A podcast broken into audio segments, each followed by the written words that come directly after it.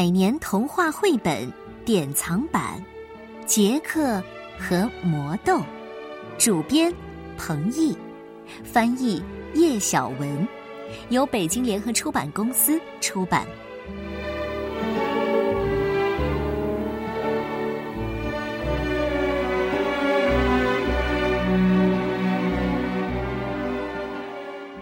很久很久以前，有一座小房子，里面住着一个贫穷的寡妇和他的儿子杰克。他们唯一的财富就是一头奶牛。不过这头奶牛很老了，已经挤不出牛奶来。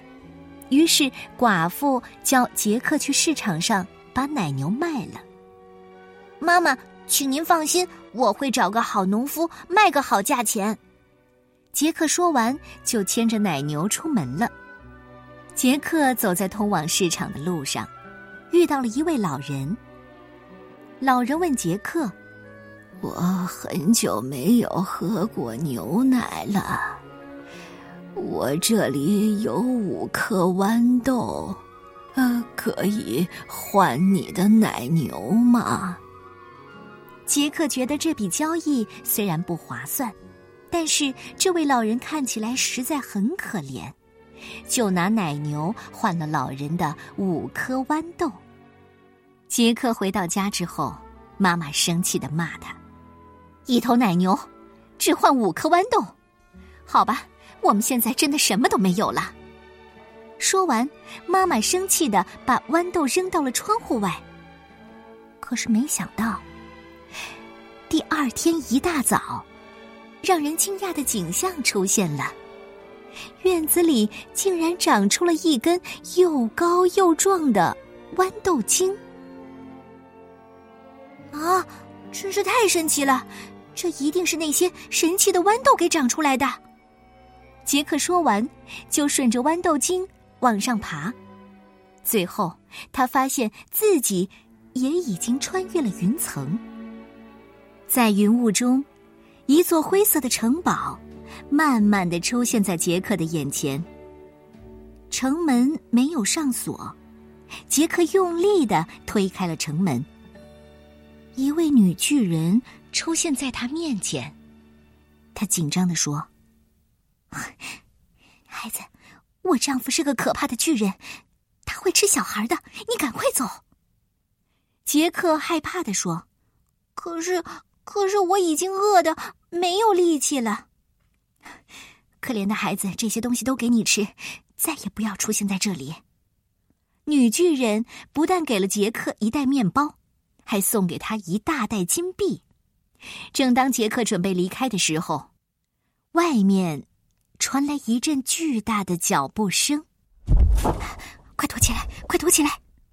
女巨人赶紧把杰克推进了烤箱里。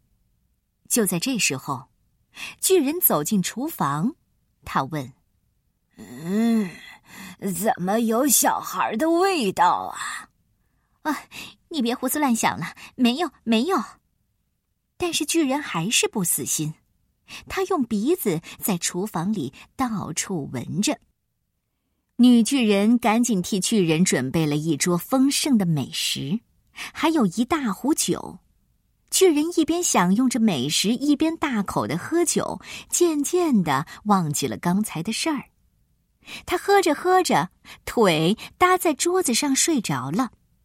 过了一会儿，城堡里响起了像打雷一样的呼噜声。杰克悄悄的从烤箱里爬出来，他紧紧的抱住女巨人送给他的东西，头也不回的逃出了城堡。杰克顺着豌豆茎爬回到地面，发现妈妈正焦急的站在下面等他。杰克高兴的把袋子里的金币全倒在妈妈面前，并把事情的经过说了一遍。有了这些金币，杰克和妈妈终于可以过上好一点的日子了。杰克心里非常的感激，他很想当面谢谢女巨人，所以他决定再去一次云端上的城堡。这一次，杰克没有见到女巨人，却看到了巨人。还有他面前桌上的一只鸡。杰克完全被眼前的景象给吸引住了，因为这只鸡正在下金蛋。巨人发现了杰克正要抓住他的时候，鸡咕咕咕的从桌子上跳下来，领着杰克往豌豆茎的方向跑去。就这样，杰克带着下金蛋的鸡一起回到了家里。从这一天起，杰克家变得非常富有。他们请来木匠，换了新的屋顶，还加盖了新的房间。但是杰克和妈妈没有忘记之前贫穷匮乏的日子，所以他们决定要用目前拥有的一切来帮助更多需要帮助的人。日子似乎越来越美好，但是妈妈却越来越不高兴。即使邀请著名的马戏团小丑来表演。妈妈的表情也是悲伤的。原来，妈妈认为应该把这只会下金蛋的鸡还给原来的主人。杰克听了妈妈的话，决定把鸡带回城堡还给巨人。一天晚上，杰克鼓起勇气，再一次爬上了豌豆茎，悄悄的潜入城堡。正当……他想要把鸡留下并离开的时候，他看到巨人拿出一把会自动唱歌的竖琴。让杰克惊讶的是，竖琴的顶端竟然是那个女巨人的脸。听着竖琴甜美的音乐，巨人进入了梦乡。而这时候，竖琴也看到了杰克，他小声的对杰克说：“你可以把我带走吗？”我被巨人变成了竖琴，没有办法变回原来的样子。我不想再待在这里了，请求你把我带走。杰克为了报恩，毫不犹豫的爬上桌子，拿起竖琴就跑。睡梦中的巨人惊醒过来，朝杰克追去。杰克拼命的逃跑，巨人虽然很高大，但是很笨拙，跑得也很慢。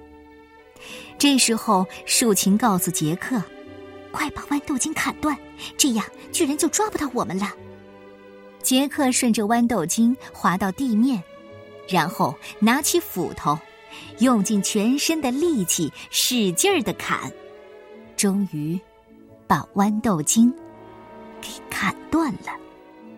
从此，杰克和妈妈过上幸福的生活。他们还一直帮助那些需要帮助的人。竖琴呢，每天都弹奏美妙的音乐，让他们的生活更加的开心和快乐。